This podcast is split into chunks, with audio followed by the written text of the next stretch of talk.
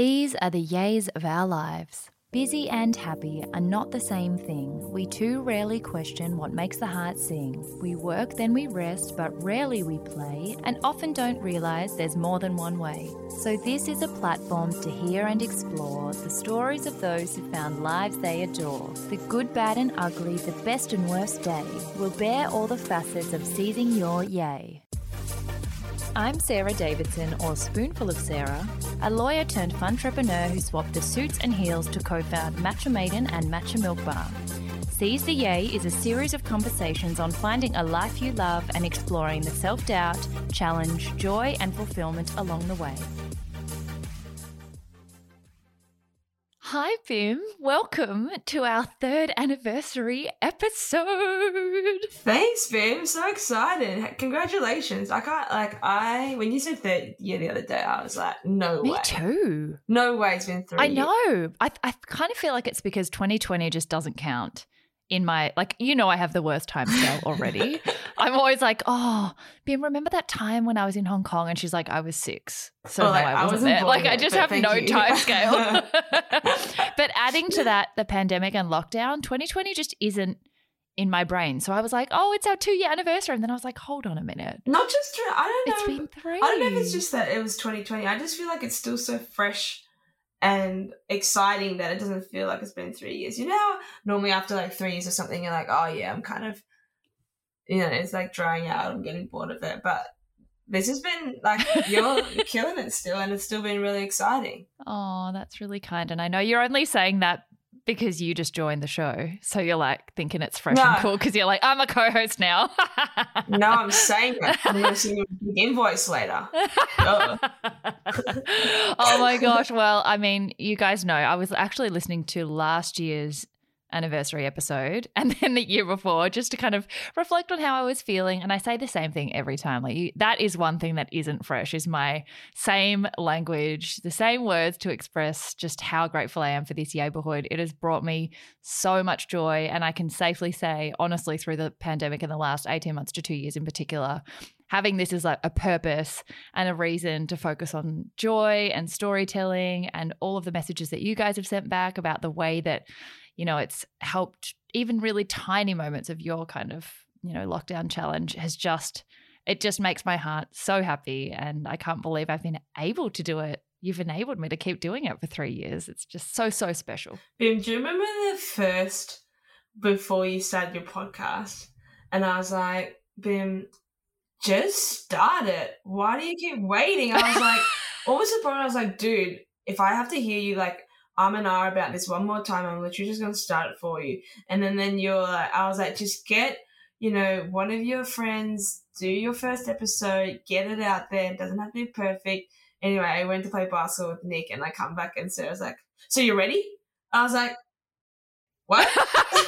Yeah. You're like, yeah, you said get a friend. And so I'm getting you. And I was like, wow, that backfired quickly. And then we sat in your Matcha office and just did the first episode. No preparation, no anything. Oh, that's right. This is so nice that we're doing this one together because you were there for the very first episode and then have been on obviously you've joined as a co-host, but the fact that you were there for that very first one and you've been here for the whole process of how nervous I was that day and then watching us do a live show and then hit all these milestones. Oh my God, I forgot the live shows. I am so sad that we couldn't do this one as a live show. That's what I would have done, I think. Bim, I so forgot there were live shows. Oh my God. Live show. Right. One live show. There was meant to be another one, no? It was meant to be as in you were planning for another one? Yeah. So we did the first one in December of 2019. Yeah, with Olivia Rogers. Yeah, which was absolutely incredible. And that sold out. I was like, again, I've said this a million times, but I still forget people listen and I still forget that it's not just you and Mum and Nick tuning in every week, even though Nick doesn't actually listen.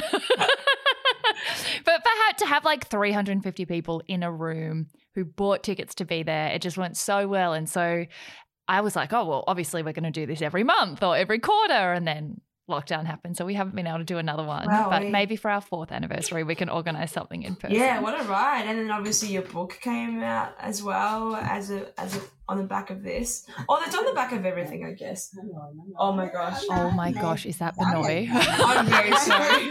I don't think she has any idea that we're having a chat.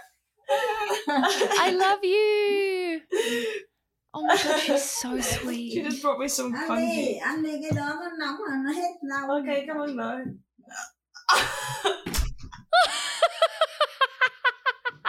That was the best ever. That just made, that was the best 3rd anniversary present you could have ever gotten. Oh my God, I was like. I love her so much. She's so funny. She brought me congee because I'm a bit under the weather today. Congee. Oh my gosh. So there are actually so many things that, being Asian but not growing up with Asian parents, that I missed out on. I think congee is one of them. Yeah, congee is like the cure to all sicknesses, honestly.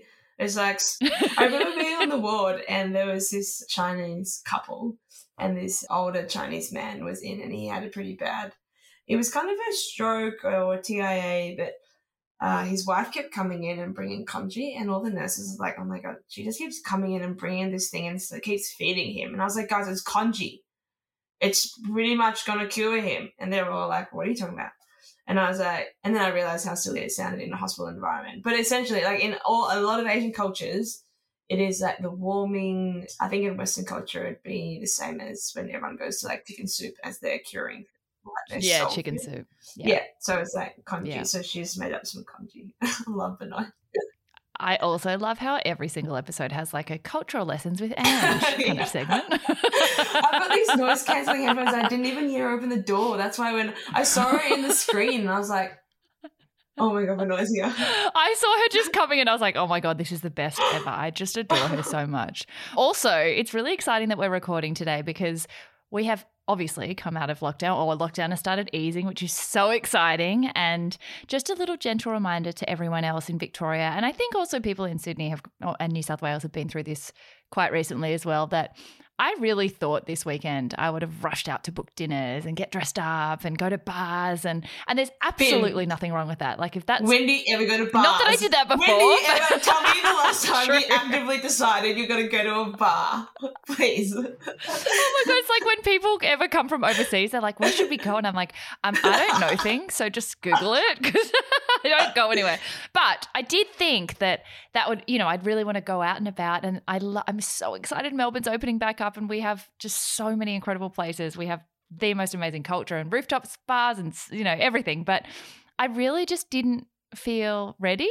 And I had these weird mixed emotions of absolute elation about our freedom and so much excitement, but also like severe social anxiety about coming back out and just being so unpracticed at social interaction. Yeah. So instead of that, Ange and I just had, we haven't had, because we don't live within each other's bubbles, we haven't really had proper bimby time, as we call it, in ages. So we went to Urban Surf for a surf and then took ourselves out to and France, I pretty much and then we went to Bunnings together. That's probably like half sorry, of anyone who came after us. There was nothing left. It was just like nose dive after like head dive after. I'm very hydrated, I can tell you that though. I think that's why you have a cold, because it was like 2 degrees and we decided let's surf. Yeah, and I drank it's raining, like it's freezing, it's windy. That's why. Yeah, of chlorine, I'm fluid overload. But it was just so nice to have one-on-one time, and I just thought it was, you know, something to remind the whole neighborhood of. That however gradually or however quickly you're going back out and either resuming normal or not resuming normal, or because normal may, you know, you might not resume anything, you might choose all new things to put back into your life. However you're adjusting to this massive new change that should feel positive but maybe doesn't, that's okay. Whatever you're feeling is all right. And today, on the day that we're recording, is also my 2nd wedding anniversary and our 2nd that we've been in different states for, so we haven't actually spent a wedding anniversary together, which also looks a little bit different to expected. So I'm spending it with you. I was going to say, I just want to preface that the wedding anniversary is not Sarah and I, although some people may believe. It's actually Sarah and Nick. Just had to make that really clear. People were like, oh, yeah, thank you. You two are married. I'm like, yeah, no. Well, kind of. Well, apparently we're sisters. I mean, kind of. We're married. It's quite a rather incestuous relationship, if so. You know, I said that at Urban Surf. She's like, so, you know, are you here? There's someone else under the booking. I was like, yeah, my sister's coming. I was like, it's just too hard to describe otherwise. Anyway, we had a lovely little day pottering and like so random to go surfing on the second day Urban Surf is open, even though it's not that random, but it kind of was because it was pouring rain. But just wanted to remind everyone, whatever you're going through right now, milestones will look different. All the things that you thought you'd rush back to, maybe you're not, or other things you have rushed back to that you didn't expect, whatever it is, be gentle on yourselves. Anyway, the structure of this episode is a Q&A, which took me 10 minutes to get to. And I had this grand idea a couple of weeks ago that we would get you guys, because the whole part of an anniversary is celebrating the neighborhood, I thought I would get you guys to submit your voices so that we could have you asking some questions with your voices to be featured on the show, which was kind of my way of like mimicking a live event, because we couldn't do that, because if we had a live event, then we would have recorded your questions. Anyway, in person, whatever. Anyway, so turns out maybe because we're all a little bit more socially anxious or because it just wasn't a good idea, I was like, yay, everyone submit your voice messages. And then a grand total of 0 came in the first week. So I was like, so in the end, most people have submitted them as written, but we've got 4 really lovely, sweet voice recordings to spread out in amongst all the other questions. So it'll be a bit of a mix today, which is really cute. So to those 4 people, thank you so much for getting on board, because hearing your voices, tell your story, it's just been... yeah, absolutely delightful. But the first one was so interesting. Yeah, I was going to say, me, your mum, Paul, and your brother don't count as 4 people, just saying. Paul did try to submit a recording. I just didn't know. I couldn't, you know, without captions. He couldn't use the phone, like, how am I going to translate? He doesn't know how to do Auslan. It was really hard. He has an email account. You know, it was just, his dexterity, it just wasn't great. Speaking of, also, I wore this, you know, my favorite jumper. Yeah, the Paul jumper. From our wedding, the Paul jumper. I had so many people ask about this jumper the other day as if they'd never seen it before. I was like, guys, I wear this every day. Like, it started as light grey. It's now dark grey because that's how often I wear it. But I thought I would wear it because so many people have asked about where it's from. It's from Sweater Club, which is an amazing small business run by a friend of ours. We love Sweater Club. Go and check them out. This is from Print Your Pet. They've got like a Print Your Pet. So mostly it's embroidery and custom logos and all kinds of amazing merch. They do all the Shameless charity merch. Colby is absolutely amazing, but they also print your pets onto a jumper, and it's the greatest thing in the entire world. So just thought I would wear that. Anyway, got our first recording, which was emailed through to us from Daniela Kim. It was so sweet. I'm just going to play it so that you can all hear it. And it really got me thinking. I love these episodes because you always ask really interesting questions that I never stop and take a moment to think about. So here is the question. Hi, Sarah and Ange. It's Danny here from Sydney, and I thought I'd ask you guys to do an on-the-spot acrostic poem using your names about what you have learnt through 2020 and 2021. Thought it would be a funny one to get you laughing, but also to simultaneously reflect and think about all the incredible personal growth that you guys may have had through this very difficult nearly 2 years of our lives. I love that one. Although I don't feel like my vocabulary is good enough to be able to figure out that many words with specific first letters, but I think you should go first. As a courteous best friend, I think you should go first. Also, I was like, Angelina is a really long name. That's a really long acrostic poem. And there's also a lot of repeated letters. Then when you first said that, all I could think of with A was like, a mess. But I was like, I don't think I can use art mess. Yeah, art mess. Well, okay, so maybe we do a letter at a time, like a letter each. Yeah, okay. Or do we do both our names, like Sarah and Ange, which doesn't have an E, everyone, just making sure everyone remembers that. But we both answer for each letter. Why don't we do that? Sure. Okay. So clearly we haven't discussed this, guys. Yeah, so yeah, okay. When Daniela was like on the spot, we literally mean on the spot. Okay, so letter S. This is on the spot, okay. My first letter of the acrostic poem. This is going to take us so long. This is going to be such a long episode. We got this. Oh, my God. My S would be slow. I think. I'm so glad S is the first letter, actually, because over the last 2 years, the biggest revelation, which I was kind of having anyway but just not executing very well, was just slowing down everything, work, rest, even play. Like I was even doing rest on high speed. Like I was just trying to cram so much in and the speed of everything, but for no reason. Like the deadlines were artificial. I was just putting all this pressure on myself. Like I literally the day I handed in my book manuscript, before it even was published, I was like, when do I do book 2? And then how do I plan book 3? Like I just was always so ahead of myself and really had gotten to the point where I actively remember the last week out of lockdown, we had 11 days in a row of events day and night, which was such a privilege and so exciting, but nobody has enough emotional energy to enjoy every single one of those. And I think when you go too fast or you overload too much, you can't possibly enjoy what you're doing because there's just too much of it, like in that whole idea of you can have too much of a good thing. Slowing down has meant I just have, been reconnected with how beautiful gardening is and like plants, or how lovely walking is, like how you even running, like sometimes you can walk and not run and that's okay. It's not a waste of not sweating and having, or if you go for a walk that's 3K, not 8K, like that's also fine. I just, everything was on steroids. So that slowness of reading again and not needing to take my phone to the toilet and always be stimulated, and having a bath but without having to take a book and a movie and a whatever. It's just been beautiful. But taking your phone to the toilet is a very important activity. But just slowing it down. Like, okay, this way overshare, but like I would even rush my poos. Like I'd just be like, now I'm like, I'll have a good sit. I'll find some memes. You fold your toilet paper. You do some origami with the toilet paper. I'll do some origami with my toilet paper. Always. Bit of a crane.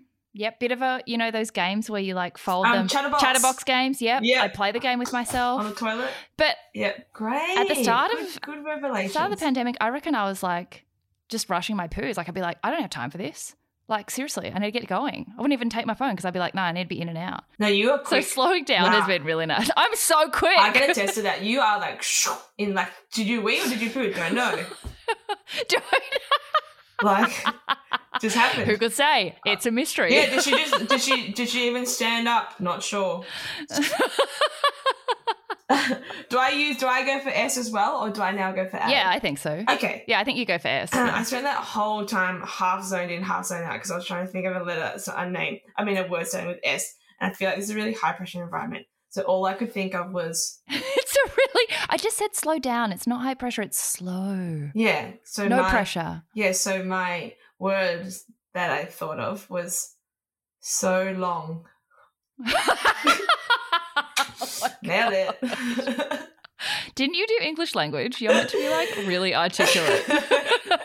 What's so long? The whole it was lockdown, so long. It was so long. It just felt like it's weird, it went so quickly, but it lasted for so long. Like, on reflection, the fact that we were in there for 260-odd days, and that's in stage 4 lockdown, is nuts. The fact that 2 years ago at this time, what was I doing? I was, we were just about organising our trip overseas, and that was going to be our last trip for a very long time. But the fact that Judy's been here for a year, almost 2 years, and she was meant to be here for 3 months, it's so long. It's been a long time. So long. So I lock in my S letter as so long. You'd be such a bad game show contestant. I know. I'd like an S, please, for so long. Yeah. It's hyphenated. But no, I think it's been long but quick. There's some good things about lockdown, but the one thing is that there were always goals that we were looking forward to, like the end of it. And that, when you set goals and you look forward to things, it just goes by quicker. But no, it has felt really long. I think that's also why the adjustment back to normal life will be hard, because I don't think people have realised it's been almost 2 years of this distancing and separation from people you love. And just, I'm lucky because I get to go to work every day and talk to people like I would normally, but people underestimate the strength of practicing social skills and just talking to people and hearing other people's stories and hugging and all of that stuff. Even simple things like ordering something from a cafe, the social interaction is really important, I think, for us as a society. And it has been really long. And that's all I can think of. It's just been a long, long time. So long. So long. So long. It's been so long. We have so many A's to deal with, but I've actually got quite a few for A. I think my first A is one of those really annoying words that we should make a drinking game over. Like diligent. It's not pivot, but it's similar. It's similar. It's like agile or adaptable or agility. Yeah. But it's such a buzzword now, but it's epiphany. It's so epiphany, absolutely. It just so summarizes how I've, again, like gone from planning everything and having really clear goals and really clear timelines for those goals, even being less planned than I was as a corporate. In business, I still kind of had some structure of like the future and what I, you know, thought each month or each quarter would look like. And I think the quote that I've loved so much, and I've said it so many times, is when nothing is certain, anything is possible. So even though it's been really tough and a lot of loss in people having to let go of how they thought things would look like, I also think clearing the slate has meant that because there are no plans, you can do anything. And people have let go of like convention or tradition or whatever might have made them stick with one plan to the exclusion of anything else. This uncertainty has meant we can all just be anyone or do anything, and that's so exciting. I think that agility and just reevaluating the plan every 5 days or every 4 days, you know, is like incredibly stressful but also really full of possibility. Yeah, I wish I could say another, but I actually really like adaptable. And I also realise there's many A's for us to get through. So I'm going to stick with adaptable if I use all of my whole entire lexicon on A words.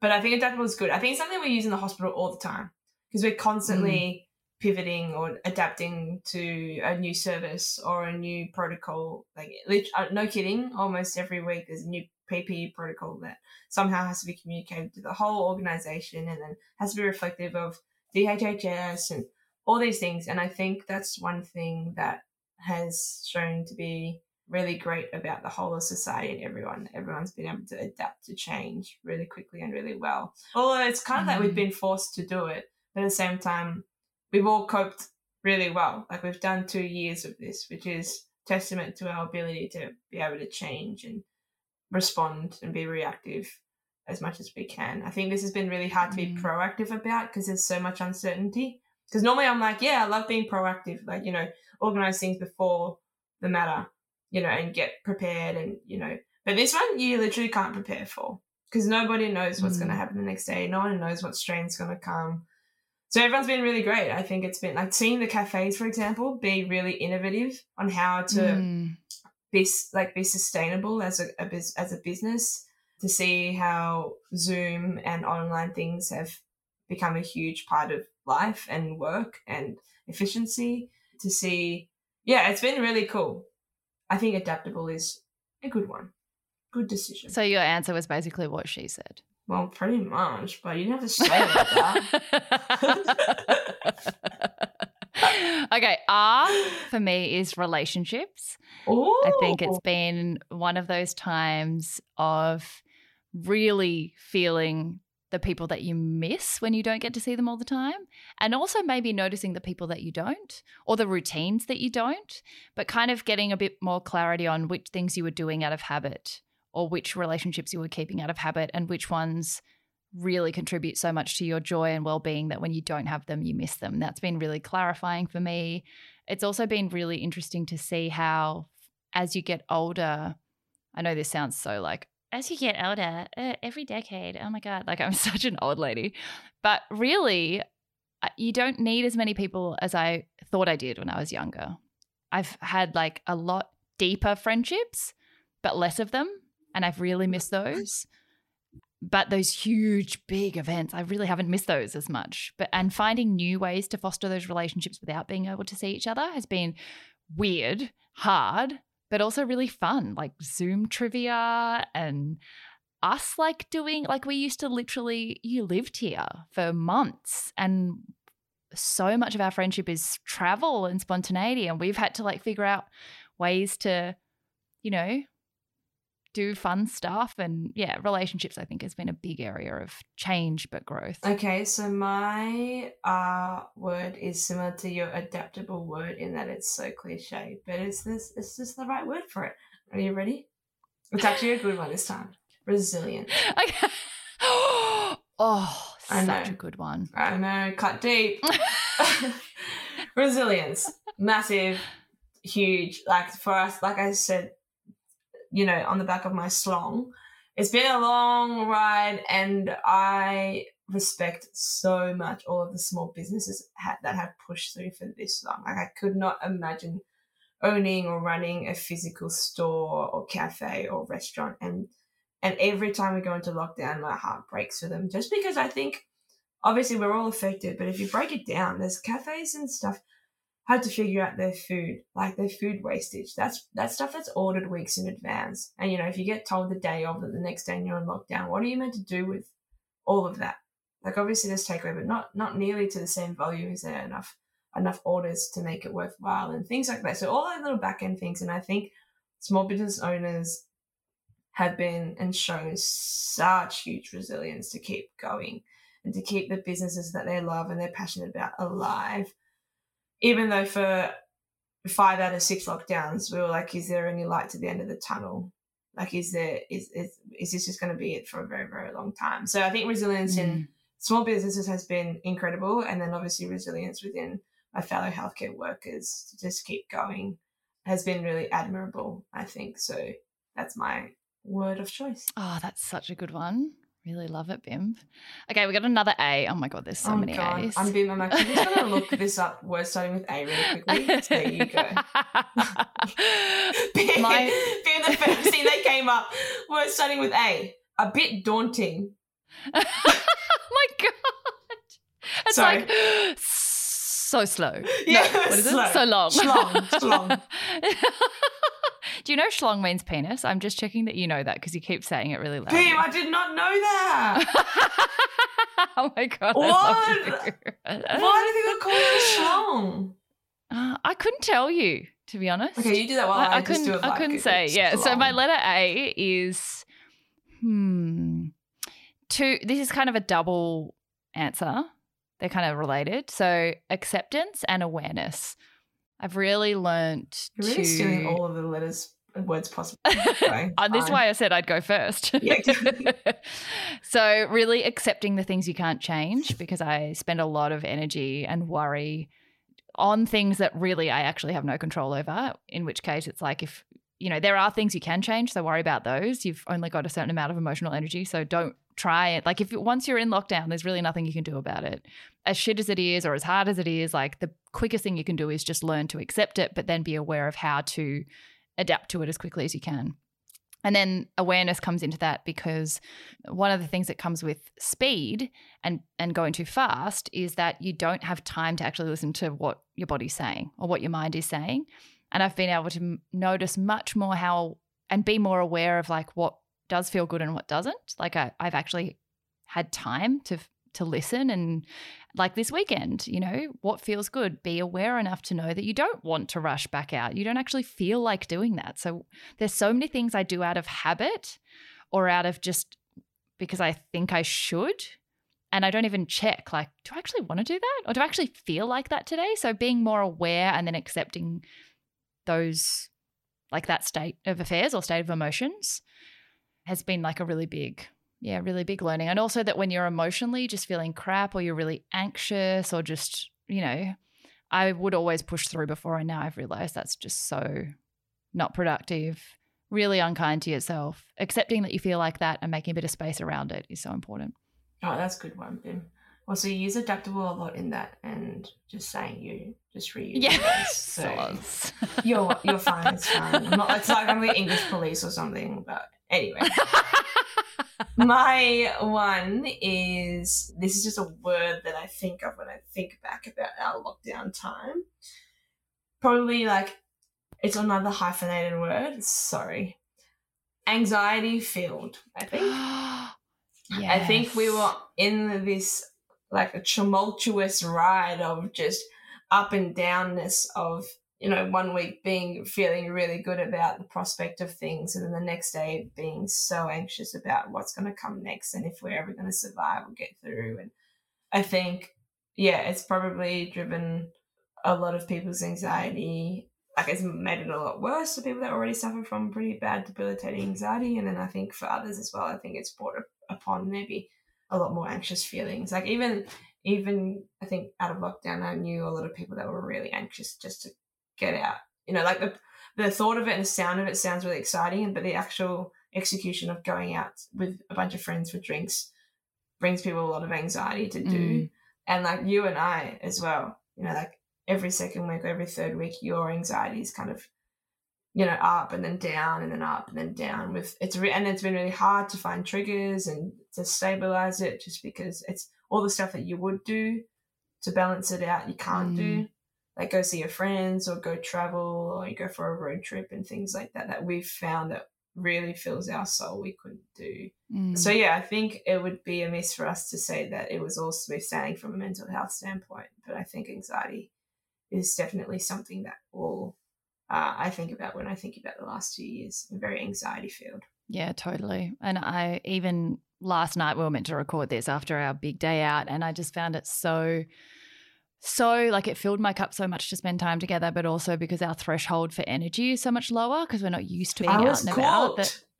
Yeah, and I was really anxious last night, like just because I hadn't used that much energy in so long. Like even being at a cafe was kind of like, oh my God, there's so many people around. So I think, yeah, being really gentle. Do you know what, weirdly, when I sat at the cafe, I was like, you know, I don't feel like a sense of, oh, we're at a cafe. I just kind of felt like it was normal. Me too, why. Actually. I was like, it didn't feel like this big first time at a cafe thing. But I don't know what it will take for me to be like, okay, this is something I haven't done for a long time. I think for me it will be... I reckon an airport will be like, what the actual fuck? I'm dying to go to an airport. Even if I just to stand there for an hour. I love airports, honestly. Just to look at the baggage claim going round and round and then just go and then just look at the board and then leave. Like, but, do you know what will be the ooh moment where you genuinely feel like it's... like something's changes when you can just walk into your friend's house. Oh, yeah. Without being like, is this lawful? Yeah, I just like love being at people's houses and my friends' houses and having dinner and making dinner and hanging out and watching TV and leaving and whatever it is. Yeah, like home gatherings will be really lovely. Yeah. Okay, sorry. Now, so what are we at, H? Yeah. Oh, okay, so my first one is hairy, and that needs no explanation, but I feel like that's one that sums up a lot of our experiences. Yeah. But the other one is heroes, and particularly after our episode dedicated to the frontline workers and healthcare workers who have just been, oh my God, that little gift pack sending out, like mail out thing we did was just filled my heart so much. The businesses that got on board, the neighborhood members who sent packages to other people who had been nominated, like it was just so beautiful.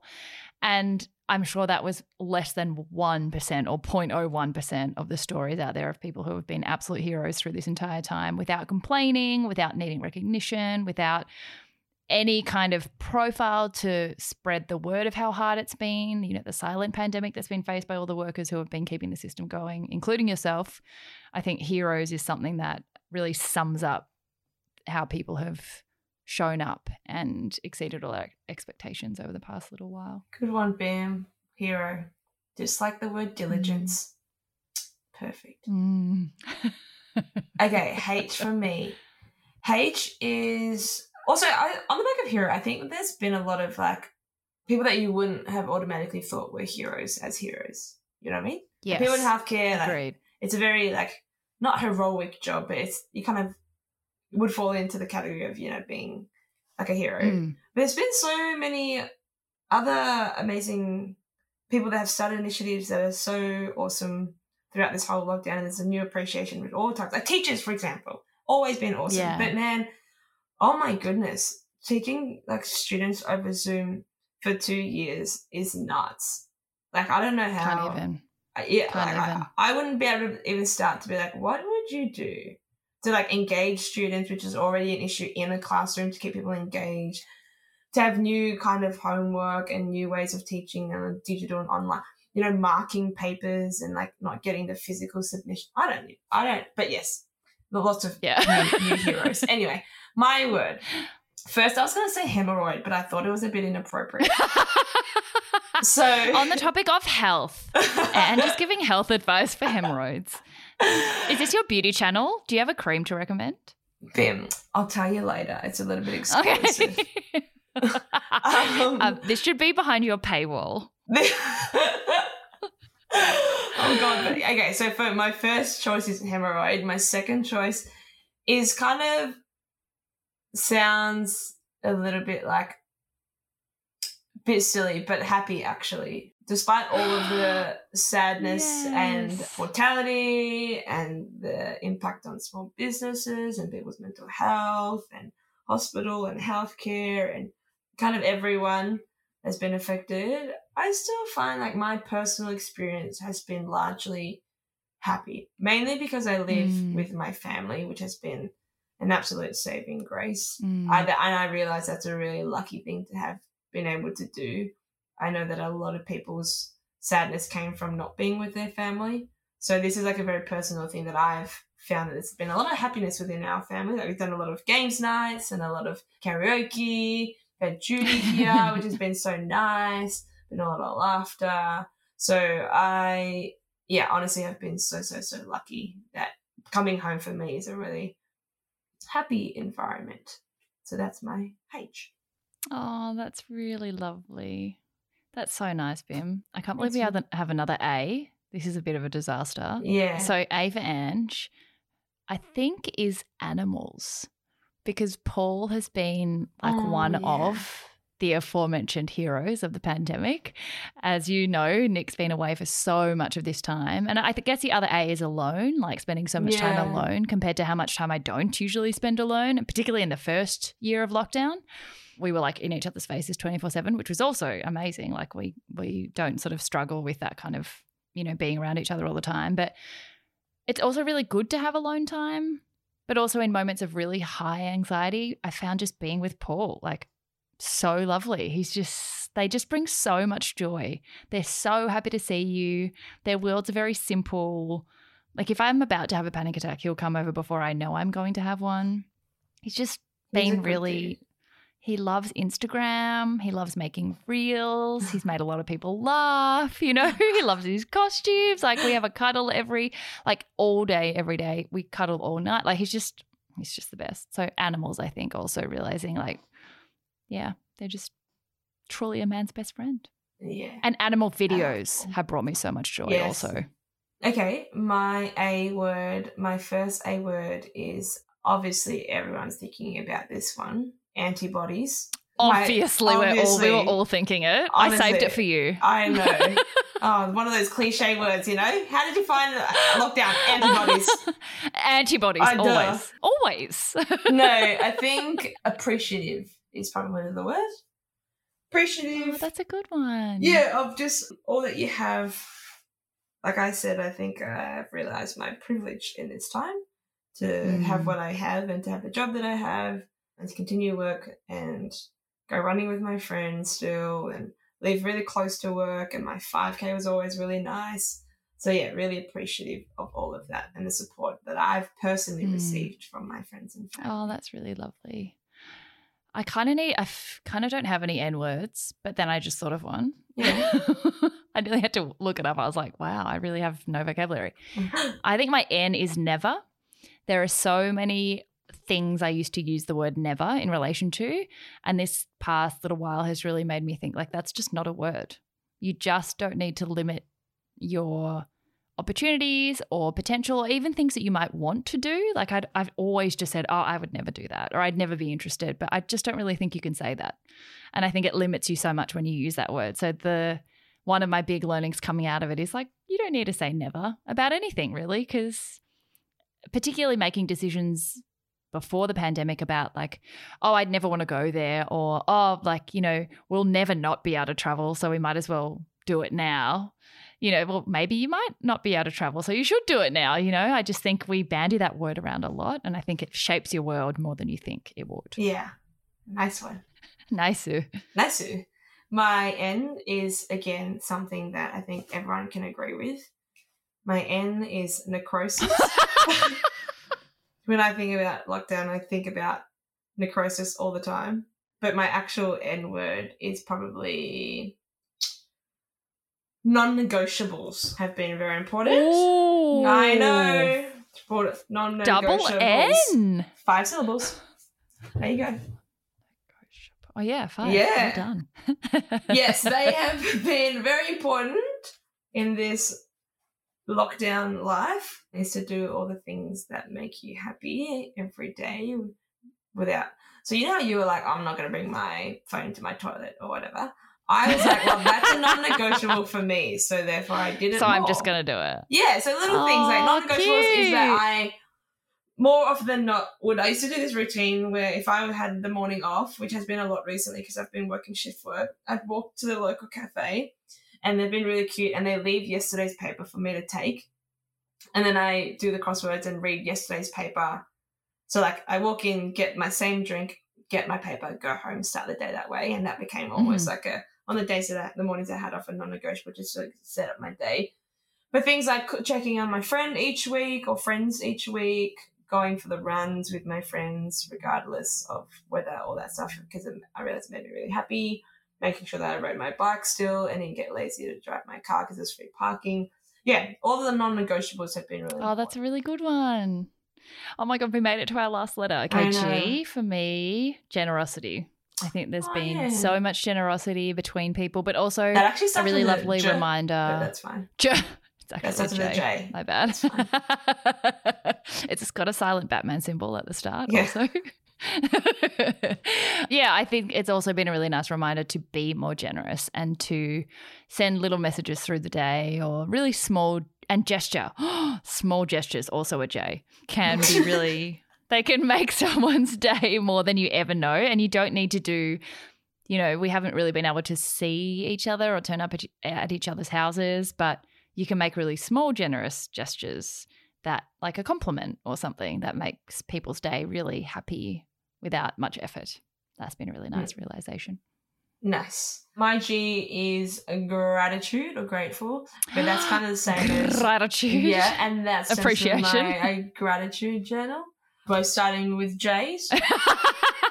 Gratitude journal. Yeah. And then, but secondary to my G is grandmas. Because they've just been your grandmas, your famous grandmas. I know, they don't need explanation, but yes, lots of gratitude, lots of grandma action. Oh, they're the best. I love them so much. We see earlier in this episode for reference. Okay, we made it through. Imagine if we'd done Angelina. I know, like, good Lord, episode. No, too many E's. Elephant. Elephant. Every day. Yeah. I'm going to play the other voice ones because cool, go for it. Otherwise we'll just forget what we're up to. So let me just do those first. Also because so sweet that they made the effort to send them. So I can't believe that took us 43 minutes. Wow. I also, every time I do one of these, I'm like, I'm going to just make it short and snappy, and I just can't do that. That's just not in my blood. Okay, here's another one. This is from Nikki. Hey, Sarah. I've got 2 questions for the 3rd anniversary podcast episode and also 3rd anniversary. That's super exciting. My first question is about your dance days. I'd love to know more about your experience when you were dancing. How did you get into it and what made you enjoy it so much? And then also, did you do any other sports as you were growing up? And my second question, I know you've done a bit of travelling in your life, and hopefully travelling is coming back soon. So I'd love to know, are there any travel stories that you have that you might not have shared before?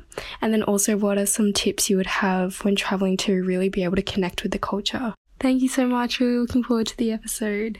Oh, thank you so much, Nikki. Great questions. I love when people ask really random ones. Dancing was amazing, such an amazing part of my life. I started when I was 3, as like lots of little girls do, started just doing ballet, and then very quickly after that added tap and jazz and contemporary and everything. And then, of course, being a hardcore A-type, at 5 or 6, I was like, I want to go pro. So then started taking it really seriously. Started training with the Australian Ballet, the junior school, in primary school, I think. Yeah, in like maybe grade 4 or 5. And then kept going all the way through until year 10 when you had to choose to go full-time and give up school or keep going. So it was like actually the major part of my younger life and the first career that I ever thought I would have. Loved it. It taught me so much about discipline. It gave me so many friendships, time management, having to put that in between school and just moving your body and creative expression. And I absolutely adored it. So much so that I did everything, like every kind of dance, but it was mainly ballet with the Australian Ballet. Oh, you didn't do shuffling. I didn't. Hey, you don't know I didn't do shuffling. But yeah, it taught me so many valuable things, but I don't actually regret leaving it because Mum just said, please finish school. You only got 2 years to go because you'll always have a backup. Whereas if you get injured, you never know what could end. Like it's quite a tenuous career. So I did that. It was very, very wonderful advice because by the time I did finish school, I'd realised, oh, wait, there's boys and parties and other things outside of ballet, and also realised, you know, sometimes you do have to get really realistic about things to realise like it's a very, very small world. There aren't that many big companies in the world and I just wasn't good enough. Like I just was not – I was good but I wasn't going to be, you know, a prima ballerina. So it really structured my younger years so beautifully. But it was a chapter, you know, as I always say. And I did all sorts of other sports as well. I've always like loved netball and basketball, like footy, cricket, like taekwondo. I kind of tried everything. And that's my favorite thing about school is that you don't have to be a pro at everything. You can just try everything. So I would say getting your kids involved in anything extracurricular really helps round them out as a person and gives them so many, you know, and you're the same, you did every sport, except we're actually really good at them all. I think it's such a beautiful way to diversify your school experience.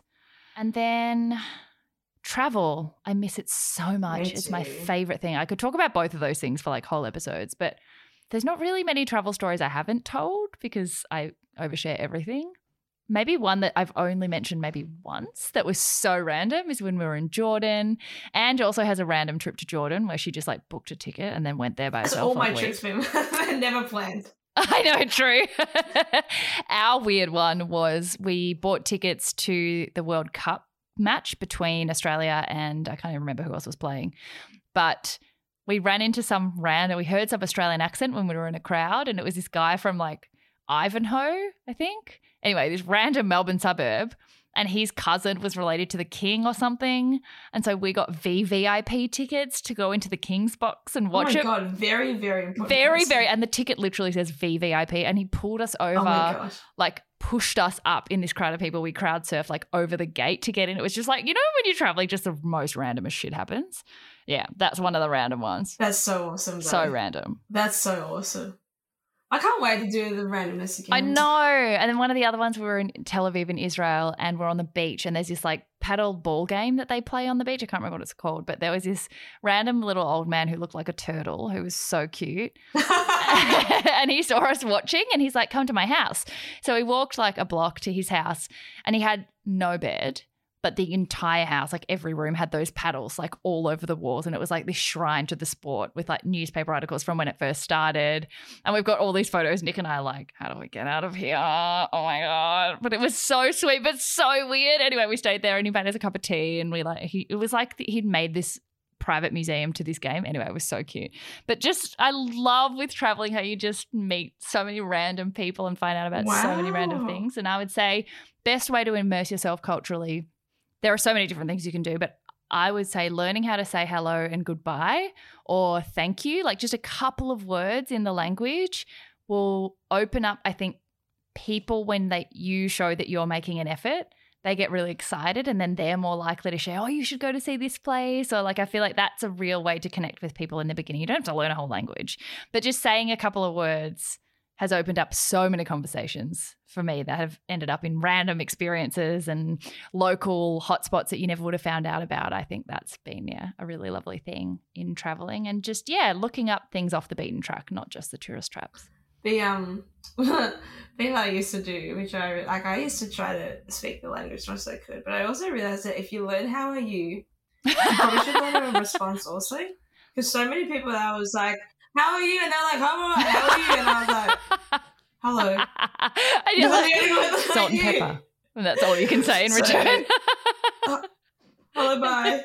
Exit, entry, airport. My ball. Just quickly, my baller way of immersing yourself in the culture, is I couch surf. So if you're a bit of a gutsy traveler, I'd recommend couch surf. Okay, also next one. Oh, yeah, sorry. Plus. Wait, no, Bim, on the back of that, there's actually a question that came in from Jackie NL. That was best trip ever taken and why. Just thought I'd so many. I think one that just is such a highlight was that Jordan trip. It's because I just finished uni. I finished in the middle of the year and I didn't start my job until the start of the year after. So I actually had a glory 6-month period of nothing, like no obligations, no responsibilities, no dates, no deadlines, no nothing. And I'd saved my whole uni for that trip, knowing I would have like a graduation trip. We spent 2 nights in Dubai, then we went and did 2 weeks in Israel, a week in Jordan, a week in Turkey, and then 6 weeks in Italy, finishing in Malta. And it was massive and amazing and just so eye-opening. I can't even explain it. It was just so free. Also to be there without any studying or work to do. Like it was just such an unusual situation to be able to do that and squeeze it in. But it just was so wonderful. And I had planned all of the first part because particularly in the Middle East, I would recommend tours. You and I spoke about this the other day. You get so much more out of the history and context if you have a guide. Whereas in Italy, Nick wouldn't let us book anything. And for me, like not to book accommodation, I was like, we're going to be homeless on the street with all our bags and everything. And it was amazing. We just like pulled in wherever we got up to. We got a car from Rome and we drove all the way down through Naples, through the Amalfi Coast and ended up in Sicily and just stopped wherever. And it was so liberating. It was the greatest. And also the Amalfi Coast is better than a postcard. It's like photos just don't do it justice. It was so amazing. Yeah, we love Jordan. I have this strange – Jordan and Israel. We both have this strange affinity to them both. Anyway, sorry, show us the next voice memo. Oh, yeah. Next voice memo is from Grab the Gals, which is a beautiful business that has been following for quite a while. Their market baskets and clutches and actually that's so funny. One of the last photos from one of my show me a photo of trips down memory lane was Grab the Gals' #1 place on their bucket list being the Amalfi Coast. How funny. Oh, cute. Yeah, so amazing. Okay. Hey, Sarah. It's Kathy from Grab the Gals. Just while I was listening to your podcast with Mark Champagne, I thought of a question for your 3rd anniversary episode, and it is, where is the most amazing place in Australia or in the world that you would love to do a Seize the Yay podcast? Thank you. Ooh, that's very specific. Obviously the answer is Frankston. Prestonia. That's a good question. Oh my gosh, somewhere to do an episode. That's like quite a specific thing. Ooh. I think, and this is so random, this is where we're meant to go for our honeymoon, and I still think that we're going to do it at some point, even though we've already been married for 2 years, Egypt. And I would love to do a podcast episode there because can you imagine interviewing like the head of one of the museums or something like that to talk us through the way TA of like the pharaohs and how they built the pyramids and they're things that we now, like mankind can't replicate, Petra or the pyramids or half the things in Jerusalem. Like there are so many parts of the world where older ancient civilizations could build things that we don't know how to build now without machines. Like that stuff blows my mind. Can you imagine sitting at like the base of a temple or the base of a pyramid and doing like a live episode? Oh my God. Yeah, that's sick. But imagine all the Egyptians that don't understand what the hell you're talking about.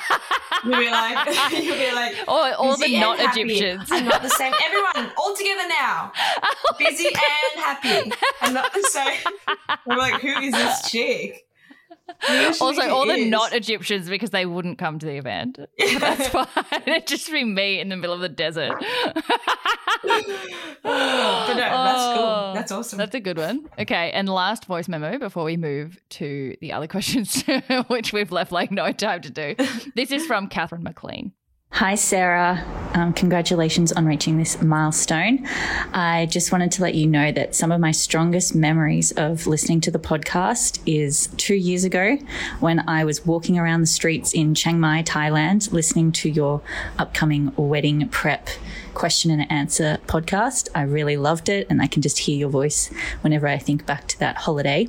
So I guess my question, therefore, is where, if you could travel anywhere in the world right now, without COVID, without restrictions, where would you go first and why? So many travel questions. Again, yes, for Estonia. Thank you, Catherine. Nothing makes me happier than hearing where you've listened and what kind of parts of your life the podcast has accompanied you on. Like, that just makes me so happy. So thank you so much for sharing. And I think I would still say Egypt. It's maybe not right now. Like, I think it will be quite hard to move around, but the first place on my bucket list, maybe not the first place I will go for practical reasons, but something I've just been aching in my soul to see is the pyramids. And just, it's so steeped in history, and I imagine the same affinity that you and I have for Israel and Jordan for that reason. Yeah. And how ingrained parts of our culture from now and parts of our scientific landscape come from those ancient times, and how they could read the sun to tell the time, and like those things just blow me away. I just find them so fascinating, and I can't imagine what it would feel like to just be standing in Giza looking up at these mammoths. Really grand. Yeah. That's the thing. That's the thing I felt with Petra. It was not just the story, but everything. It was just huge, like overwhelmingly huge, and that's why I think it's really awesome. But since I've known you've wanted to go to Egypt, so like for like 2 days, 2 whole days since you were born, basically. Yeah, and I also think that the thing I love about travel the most is that it stretches your brain, and the quote that I love is, "A mind stretched by new experiences can never go back to its old dimensions." So at the moment, the travel I'm thirsty for is travel that is so different to Australia and our culture, and that stretches your brain so much. And I feel like Egypt is just that. Yeah, Middle East. That's why I think I love Middle East too. It was just such a different world. Yeah. And one more, sorry, can I add, is also Korea, because Nick has still not been, and I want to take him to the orphanage where we were adopted from before we have kids, if we can. If we can get there. Yeah, him to see the babies. So I have an affinity to, like, maybe it's not an affinity, maybe it's just like a deep love for, you know, Israel and Jordan and stuff. But man, our family has like a proper like boom affinity, like antigen and antibody specific substrate affinity to Korea, to South Korea. We have been there multiple times. We have Korean night. Nick loves K-pop, as you do. You, because Sarah has realized this lockdown that she's actually BTS. It's a real shame that there was no letter K or letter B in our names, because that would have been a really big revelation. I know. Okay, should we move on to the written questions? I love how it's 59 minutes in and we haven't done the original questions. I will try and be fast. I know, so I'm going to... Yeah, and consolidate. I'm going to moderate. No, you don't have to be too fast, because some of them still deserve, you know, a full response. But I think... We'll start with a bit more Law Days questions. There's two that's kind of looped in the same, a similar theme. So Bailey Jean _H asked, advice to your 21-year-old self and advice to a second-year law student, which is kind of also mixed with EVK, which asks, do you ever miss practicing law / being at KWM? Oh, great questions. Okay. I don't ever really miss it in a regret kind of way. I don't miss the law as in I wish that I was back there now. I miss the real intellectual stimulation of some legal questions, like that really academic labouring over a small question of language or something that will change the way that a whole statute is interpreted or something. I love that really nerdy stuff. I miss that because my kind of creative work now doesn't have that same really academic element, and I do love that. So, and I have no place for that. Like, there's nothing in my life that allows me to do that right now, so I do miss that. But in terms of the career overall, I actually haven't missed it at all in the last kind of since I left. But that didn't mean that I didn't like it when I was there. So I think my advice to my 20-year-old self is every chapter of your life is going to look different. in this day and age, the world moves so quickly that almost nothing is a forever choice. So just enjoy what you're in while you're in it. Equip yourself as best you can for what comes next, knowing that you won't know what that is. You may end up going into law and loving it. You may end up never using your law degree the way that you thought you would, but nothing will ever be a waste if you learn something from it. So even if you hate where you are, and even if your main objective graduating law is to not go into it, that doesn't mean that it's not going to teach you things you need for whatever that next chapter is. And you just have to get comfortable with not knowing. I had no idea for the whole time I was at KWM that this would be what came next. And when I was in Matcha Maiden, I still didn't know that Seize the Yay would be what came next.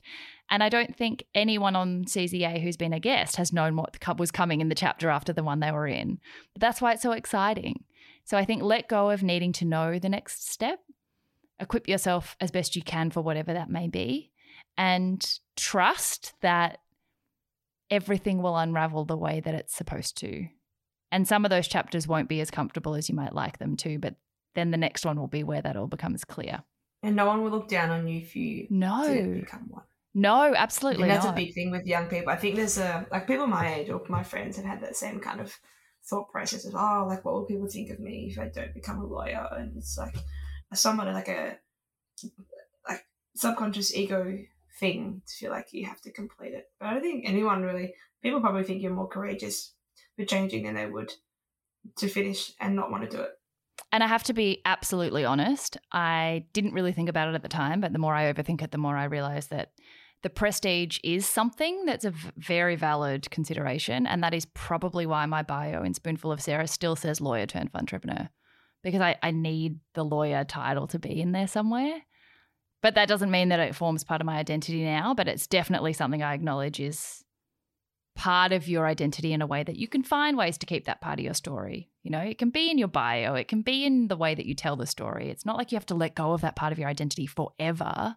It's okay if you still need to hold on to some of it, but you don't need to stay. Like a quote that I've actually just put in the new flip book, number 3, that's coming out that I love is, you don't have to stick with a mistake simply because of the time you took to make it. So if it took you 25 years to realize that the pathway you're on is not the right one, that doesn't mean that you have to stick with it just to make the 25 years worth it. Like, you can change your mind at any time, and that doesn't mean, you know what I mean? Like, once you realize something's not for you, the quicker you can move, the better. Yeah, my brain is just absorbing it. It's so long. Sorry. So yes, great, awesome tips, and you don't miss it because you love your life that you're living now, which is awesome. I've got 3 questions that are similar theme, and they're about the podcast and your brand. So I'll start in chronological order. In terms, the question is from _, and I believe there's 2 underscores, but it's, you know, I could be wrong. _ studio.e. Why did you start the podcast, and what made you take the leap and actually start? I think we may have at the start of this, but I guess the whole picture thing. Why did you want to start? Yeah, I think I've spoken about this a couple of times, but the main reason was because, you know, I always say that your yay is a jigsaw puzzle, and every experience is adding new pieces and getting rid of old ones that don't suit you anymore. And I'd made that massive jump from corporate to business and really was patting myself on the back that, yay, I'd made a forever decision, a forever move, and this is what I'm going to do forever. But about 3 or 4 years into Matcha, I started to feel like there were gaps in the jigsaw puzzle, and I thought, oh my God, I'm just an ungrateful millennial who's got a short attention span, like just stick with it. But then I realized, no, I'm 4 years older with 4 years more experience and 4 years more of data to decide what suits me and what doesn't. And I had all male business partners, no room for the fluffy talk, and also no room for the stuff that wasn't as acceptable when I first started, but increasingly people wanted to hear about mental health, breakdowns, burnout, comparison, self-doubt, and there was nowhere to put that. The business pages weren't the right place. So I wanted to have conversations with people in similar positions about stuff that everyone had an appetite to hear about for longer than an Instagram attention span, like an hour-long conversation. And I didn't know anything about podcasts. Literally, I was like, BM, you listen to podcasts. How long are they? Where do they live? What are they? Like, I had no idea, but I just knew that's where conversations lived. And so I bought the equipment. And then literally, as you heard at the start, I was like, so I've got a microphone, can we record today? And it just started that way. And it's continued to evolve as a form of expression and as a form of sort of spreading my values about and philosophies on finding happiness and joy and sharing that it's not, you know, life isn't linear and giving everyone permission to find their own path, like all that kind of thing. It's the best format and forum for me to have been able to help others kind of, yeah, find their place in the world and share the stories that might inspire them to do that. And if the question's on the back of you thinking about doing one, as I did with Sarah, I think you should just go out and do it. You need someone to kick you up the butt to just start it, because that's the thing that you were just delaying, just the first episode. Like, what should I do? How should I do it? Do I do an intro, like a 5-minute one, being like, this is what the thing's going to be about? Do I do this? And I was like, I don't care. Nobody cares. Just do something. Like, no. And what do I do with my rap? Like, how do I rap at the start? And then Eminem's unavailable. What do I do now? And, like, I can't do it in Egyptian, so what am I going to do about that?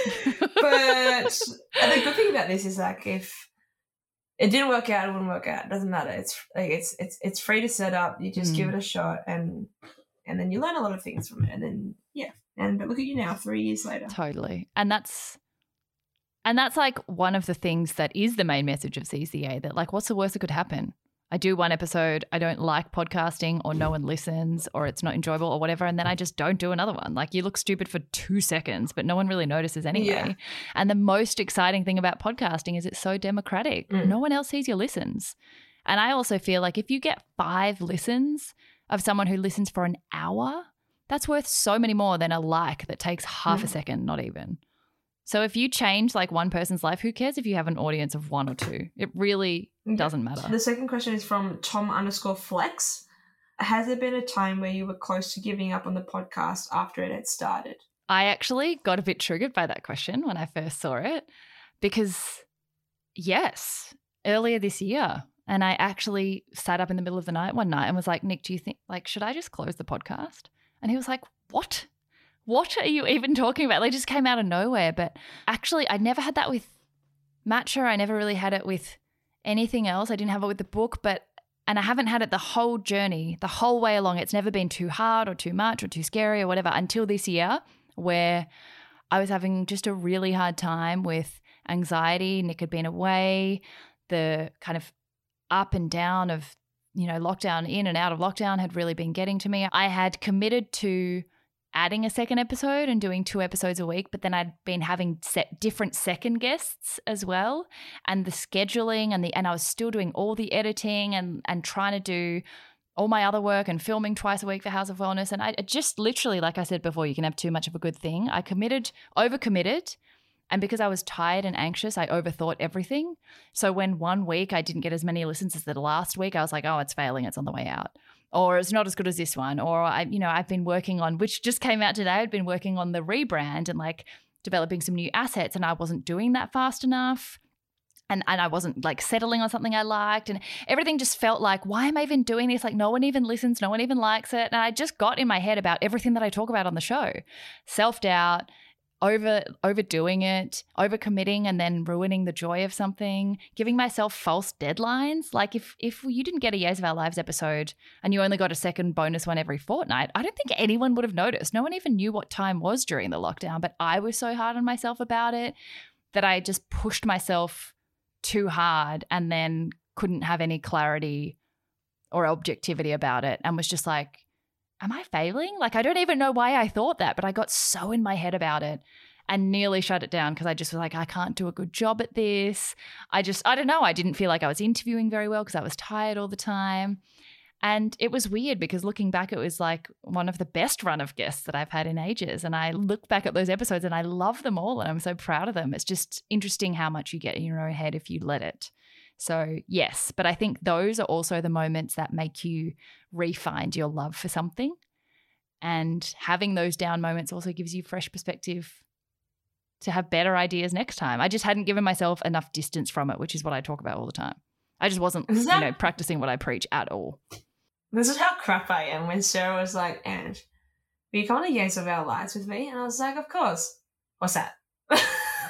It for so long. I was like, I started in February. It was like July. I was just like making sure, just testing you. So no, I would say that yes, you people would absolutely probably not care if you didn't do one this week or next week. it's like a bonus thing, but it's also so enjoyable for you, so keep doing it. But also that self-doubt can hit you randomly, like for no real objective reason. I just got in my head that, like, I don't know, I didn't like it, it was crap, no one liked it, I don't know, I just got in such a weird place about it. But I think those are the moments that remind you that you really care about something. Tom had a secondary question to that, which was on the back of your rebrand. Where do you see the brand going in another 3 years' time? Oh, well, I would come back to one of our letters. I think it was agility, and the idea that when nothing is certain, anything is possible. I actually have no plans. For the first time in years, I have not even a single plan about anything that's different. Like obviously we've added a new episode, we've got a new tile and some new assets coming out, but I don't have a book two ready. I just have absolutely no idea what next year's going to bring, because I think that letting go of those expectations and plans has meant I haven't been too disappointed. Everything that's happened this year has been a bonus because I've really accepted that we can't plan anything. And I think that's been a good kind of emotional management strategy, to just be open to anything. So I actually have no idea. I'd be so excited to listen to this in 3 years' time when I know, and be like, wow, I had no idea. Yeah, you should actually, and see where you are. This is going to be the quick answer, okay? Yep. From Sharina_Marina. I love that. Favourite guest? Oh, my God, that's really hard. This year, Hugh Van Cuylenburg, the Resilience Project. Oh, he's good. Amazing. He's always good, isn't he? Loved him so much. Yes, okay. The next lot of questions are kind of about your perspective on things, somewhat mental healthy, but I'll group them. Mm-hmm. It probably kind of stems off this one. Your positivity and laughter is infectious. How do you do it? I mean, keep so cheerful. And this is from Sarah Morcus. Oh, that's really lovely. I think because I actually don't expect myself to be like that all the time, and I definitely am not, and Ange can attest to that. And the more patient you are with the periods where you're not like that, it allows me to really be positive and bubbly and excitable when I am like that. I think it just is all about finding your right balance of what allows you to feel the most bubbly and excitable when you need to, like when I do these recordings and when I get to do quote of the day, and feeling really grateful to have those opportunities. And then in the moments where I'm not feeling so happy and positive, just honouring them and not trying to push past them, or not trying to record on those days like I once would have, and waiting until, like, you know, you get that sparkle back. I think that's been the most important thing, to not expect positive people to be positive all the time. That's not realistic or probably healthy either, but just to pick your timing as well. Like, obviously I wouldn't want to record something like this when I wasn't feeling super bubbly, because it'd be so horrible for you guys to listen to. But yeah, I think letting yourself not be happy is how you stay happy. Yeah, absolutely. Okay, this one. Okay, you know when sometimes an L looks like a capital I? Really can't. Mm-hmm. It's either Isalu or Lusalu. I'm going to say it's an Al, S-A-L, I'm really sorry if I screwed that up. Just listen to this weekend's episode. What's your top tip for coping with anxiety? Oh my gosh. I mean, I'm still working that out, but I think my biggest tip has been not trying to push through it, and really treating it the same way I would as a physical injury. My biggest breakthrough ever has been equating it with, if I had broken my leg right now and I was having a flare-up of a sore leg, I wouldn't go and try and run a marathon today. So if I'm having an anxiety day where it's flared up, why would I try and have the busiest work day I've had in weeks? But before I treated it as seriously as I would some kind of physical ailment, I would just try and ignore it. I'd be like, oh, pull yourself together. You know, this is a working day. And I wouldn't give it the seriousness that it deserves, which would just make it worse, because then the next day you haven't rested, you haven't given yourself the space to feel through it and to let it pass. In fact, you've done everything to trigger it even further. So I think kind of aligning it in your head with what you would if you had a physical injury has helped me a lot to actually respond better, rather than just ignore it or push through it, and make space for it. Again, you would never, ever let someone talk you into, but you should still walk today. You know, you should still go for a run. You'd just be like, no, it needs to heal. Whereas if someone's like, oh, but you're just a little bit anxious, you should still go and, you know, present to a group of 100 people. Why would you go, I probably should?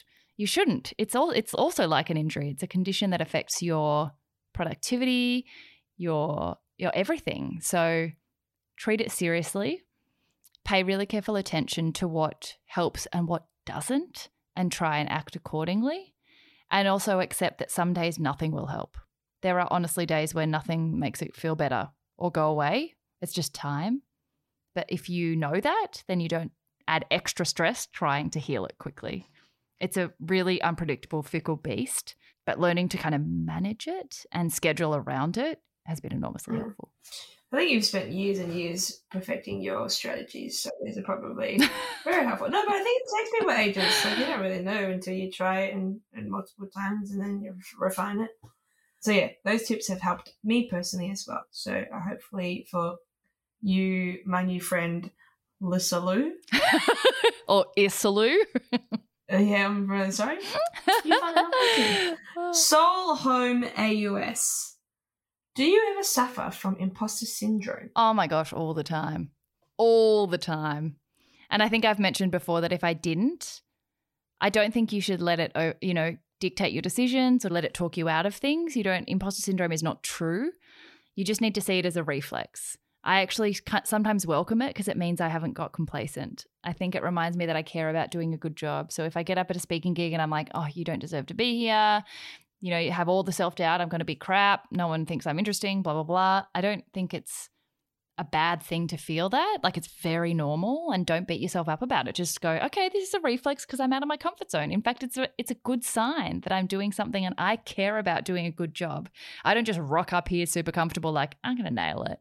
You know, it makes me think I care about it. So I think it's, again, something you just figure out what works for you, what doesn't. You practice, you surround yourself with friends who will help you through those moments. Don't worry if it never goes away, because that actually just means you're leveling up all the time. But just learn to kind of acknowledge it and then push it away. So good, Ben. Okay, next question. Bimbalina. This is These are fun ones now, by the way. This is from Risha Bhagat. Yep. Did you do your own wedding hair and makeup? Was very pretty, and she's planning her own wedding at the minute. Oh, thank you so much. I had so much fun today watching the video again and going through all the photos. I did not.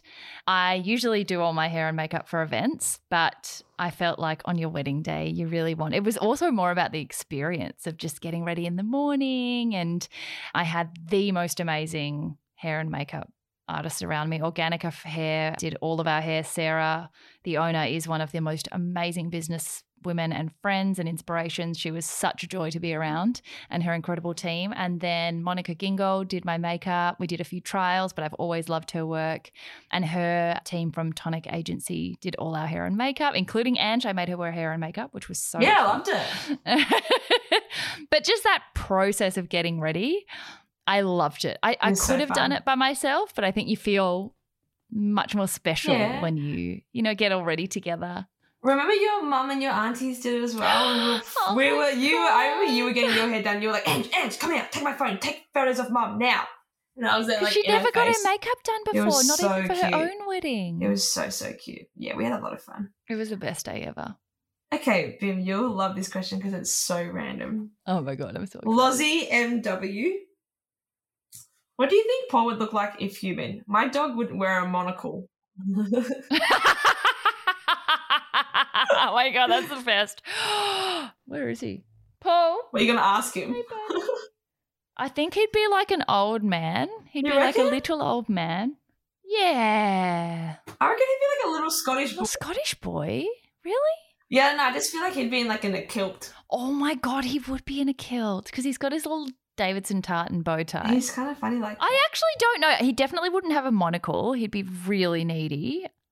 I think he'd be like a little boy clinging onto his mum's leg. And obviously he'd be like strawberry blonde. Bit scruffy. Big eyes. Big eyelashes. I don't know. I can't imagine Paul as a human. Now that I've thought of Paul as a Scottish boy, I can't unthink it, so I'm going to stick with that. Or like a really cute – no, you know what? I kind of also feel like he'd be like Eddie Jaku.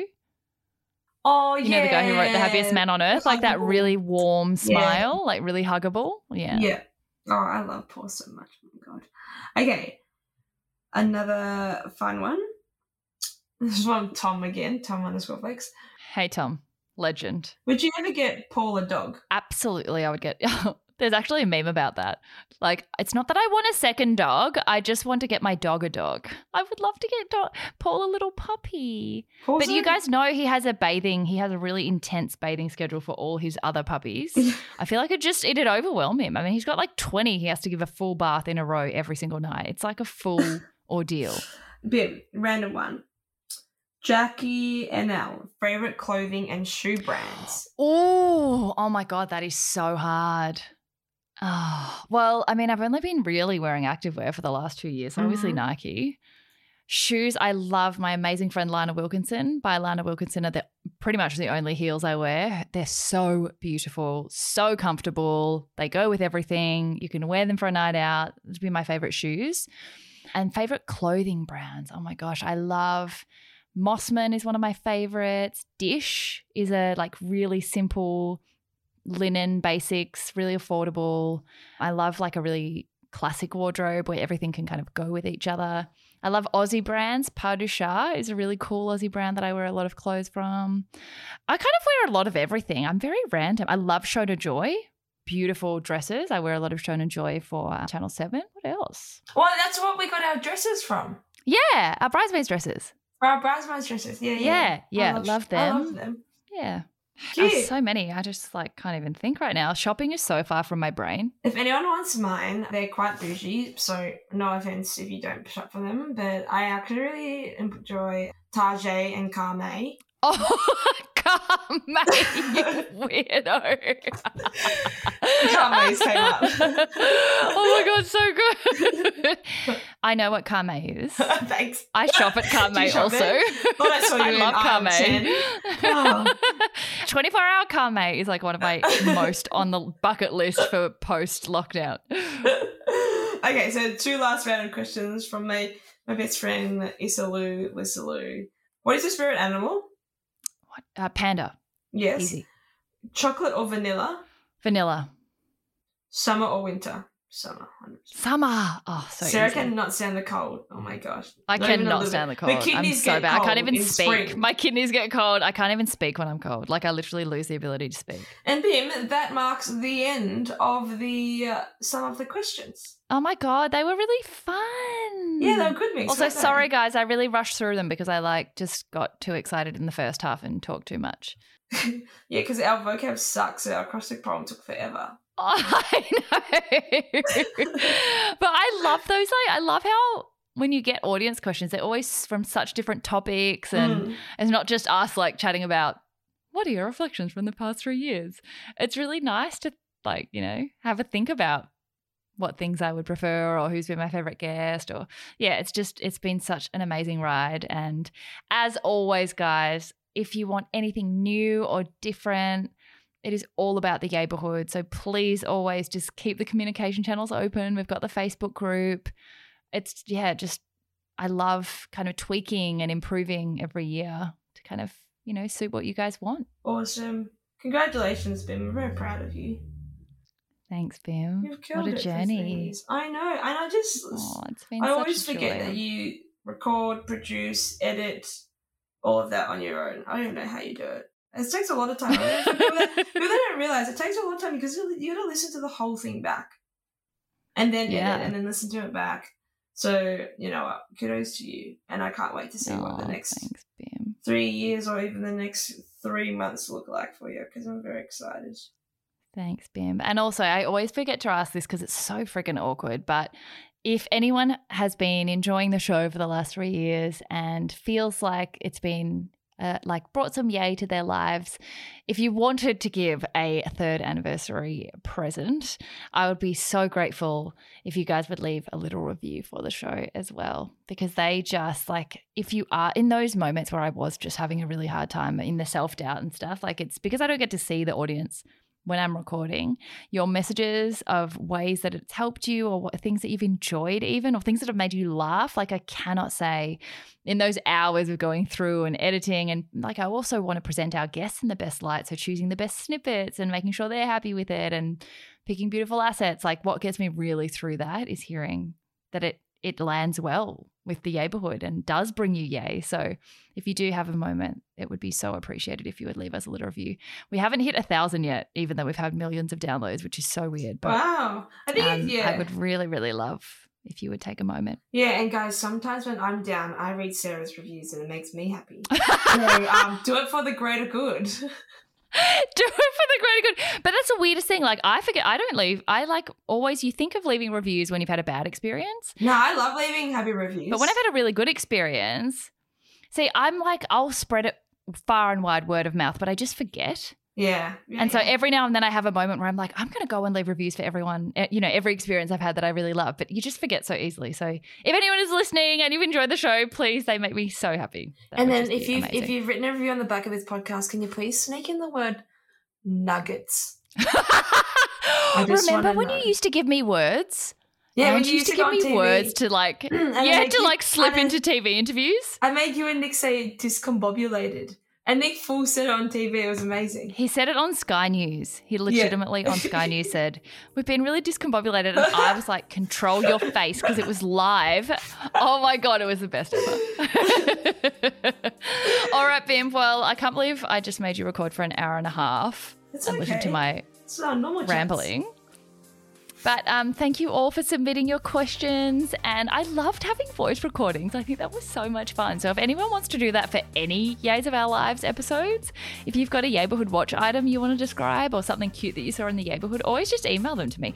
And I figured out if you DM voice memos, I figured out how to save them so I can add them to the episode. So anytime, just get your voices on. Seize your yay, guys. Love it. I'm going to have to stop her now. She's gone. She's getting delirious. I know. I'm gone. Okay. I love you, everyone. Thank you so much. And thank you so much for hosting, Bim. It's been so much fun. Oh, you're absolutely welcome, Bim. Happy 3 years. Happy 3 years. Bye.